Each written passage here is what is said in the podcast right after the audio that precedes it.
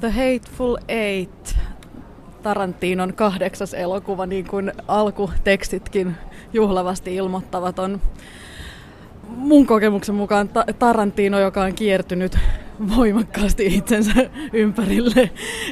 Jossain määrin länkkäri pastissi, tämmöinen kunniastus eri suuntiin, kunniastus myös Ennio Morriconelle. Ja sitten lapsellinen äh, väkivalta-pornoelokuva. Sara Kantel. Siinähän toi tuli aika hyvin kiteytettyä.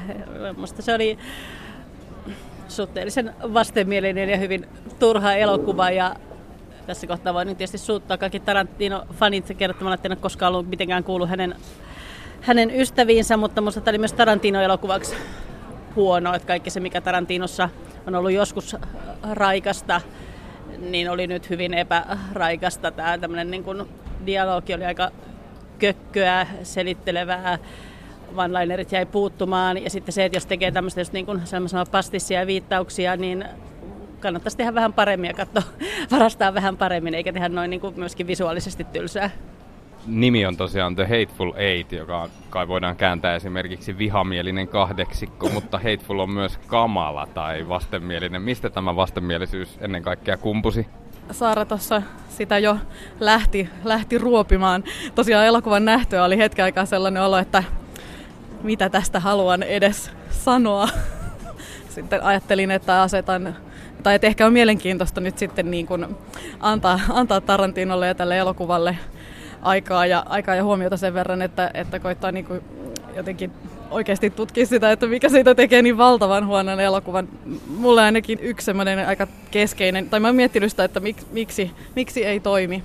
Hetkittäin kyllä kaksi kolmasosaa mä niin kuin aika hyvän tahtoisesti sitä vielä katselen, sen jälkeen toivo katoaa, mutta yksi iso syy siihen, että miksi vaatii pinnistelyä kuitenkin pitkin matkaa on se niin kuin ne henkilöhahmot ylipäänsä, että tota, kun ei kiinnosta, kun ei kiinnosta niin kuin yhtään kenenkään kohtalo, ei siinä mitään, että ne on niinku vastenmielisiä tyyppejä, nehän on ne kaikki ja hyvä niin, mutta ne ei ole niinku pätkääkään karismaattisia ja me ei vaan saa niinku niistä henkilöistä mitään otetta, että et ne kumisee tyhjyyttään ja siellä ei ole niinku minkäänlaista niinku kehitystä mihinkään suuntaan. Haluatko lisätä Saara jotain? Joo, siis kyllä olen pitkälle samaa mieltä, tai siis ihan täysin, että, että itse asiassa sehän on juuri niin, että vastenmielisiä ja ikäviä ja pahoja ihmisiä hän on kiinnostava katsoa, ja niitähän on näyttelijät rakastaa näytellä, mutta tylsyyttä ei jaksa. Et kyllä siinä ehtii aika monta kertaa, vielä aika pitkä elokuva, siinä ehtii aika monta kertaa miettiä, että minkä ihmeen takia tämä on tehty. Se on siis sijoittuu 1800-luvun loppupuolelle lumisiin maisemiin Wyomingiin ja oikeastaan tämmöisen hevosvankkuriajelun jälkeen yhden rakennuksen seinien sisään. Metsästämme nyt eläviä kuvia. Selma Vilhunen Sarkantel, millaista kuvailmaisua tässä Miten se on kuvattu, Saara? Totta, että ne alun lumiset kuvat on ihan sinänsä hienoja, ei mitenkään poikkeuksellisia, mutta että onhan tämmöistä niin kuin skopea kiva katsoa, kun hankkurit menee lumissa maisemassa.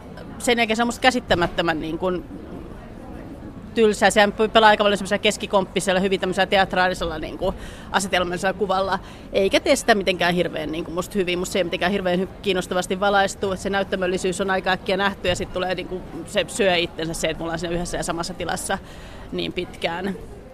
Eli keskikomppis, mitä se tarkoittaa? No, hirveän symmetristä rakennetut kuvat hirveän usein on silleen, niin kuin, että huomiopiste on täysin keskellä. Ja ne kerrat, kun käytetään sitä, että käytetään jotain niin kuvan sisäistä syvyyttä, että joku etualalla, niin ne jää musta kanssa aika silleen, niin kuin mekaaniseksi. En ollut mitenkään va- vaikuttunut tästä visuaalisesti. Että se oli ehkä, ehkä mä sanoa, että se oli se, mihin mä petyin, koska se oli se, mitä mä odotin. Tietysti vielä tämä meidän lähtökohta oli tämä, että elävän kuvan metsästys, mutta että mä ajattelin, että olin sen verran ennakkoluuloinen, että, että ei ehkä ole minun elokuvani, mutta että, että ehkä siinä sitä on jotain kiinnostavaa visuaalisesti, mutta ei ollut edes sitä. No niin, Saara tyhjäsi taas pajatson. Mm, mä jotenkin niin kuin siinä jonkin matkaa otin asiakseni niin kuin nautiskella siitä, että Quentin, joka on niin kuin, kutsun häntä tuttavallisesti Kvenaksi, joka on kuitenkin niin kuin tehnyt elokuvakameran kanssa lähes kaiken. En tosin ole nähnyt hänen kaikkia leffoja suinkaan, mutta että varmasti tunteen väline ja olen, olen sen nähnyt monesti, niin jotenkin hetken aikaa nautiskelin siitä, että nythän niin on asettunut tälleen rauhallisen keski-ikäisesti pitkien kuvien äärelle ja, ja semmoisen yksinkertaisen ilmaisun äärelle. Ja hän vaan niin luottaa tarinaan ja henkilöön ja maisemaan ja johonkin tällaiseen. Monesti pidän siitä, että ei kikkailla kameran kanssa, vaan ollaan jotenkin, mennään niin, tavallaan yksinkertaisemman kautta. Mutta sitten mä, mä jäin kanssa sit kuitenkin ihmettelemään sitä, että miten yksinkertainen sitä voikaan olla, tai että hirveän, niin kuin, hirveän jäykkä kokemus sitten kaiken kaikkiaan. Ihmettelen sitä, että miksi se elementti, jota siellä paljon alussa viljeltiin ja tavallaan pedattiin, se, se maisema ja se lumimyrsky ja se kylmyys, niin miksi se vaan jäi pois kokonaan, että se, se nyt oli jotenkin niin kuin kiinnostavaa sille ja elokuvallista, että lumimyrsky on jotenkin niin kuin liikkuvaa kuvaa parhaimmillaan, mutta tota, se, se jäi pois. Elokuvaohjaajat Selma Vilhonen ja Saara Kantel metsästämme eläviä kuvia. Jos pitäisi tästä Tarantinon The Hateful Eightistä valita joku avainkuva, johon elokuva tiivistyy, niin mikä kuva sieltä valikoituisi? Selma Vilhunen? No mulle niin kuin avainkuva tuossa elokuvassa on tavallaan ehkä useampi kuva siinä niin kuin sen elokuvan jatkumossa, mutta toisaalta se on se sama kuva. Et se on lähikuva, lähikuva Daisy Domergue nimisestä henkilöhahmosta, jonka kasvot ovat peittyneet milloin mihinkin vereen, oksennukseen, aivokappaleisiin. Et se on se, mihin toi elokuva kiteytyy. Miksi? Siinä hänen ilmeessään ja niissä asioissa, mitä hänen naamallaan on ja miltä se naama näyttää, niin siinä niin kuin jotenkin tulee yhteen se, sen elokuvan joku semmoinen ydin, että et on, on semmoinen keveys, tietty ironia ja paljon sitä väkivaltaa siinä niin kuin ihmisen kasvoilla. Entäs Sara Kantel, mitä valitset? Öö, jos valitsis semmoisen niin kuin toimivimmat kuvat, niin ilman muuta liittyisi tai niin kuin itseään koskettavat kuvat liittyisi niihin ulkokuviin ja just siihen lumimyrskyyn ja siihen, että niin kuin valittavan vähän sitten kuitenkin käyttää, niin kuin Selma sanoi.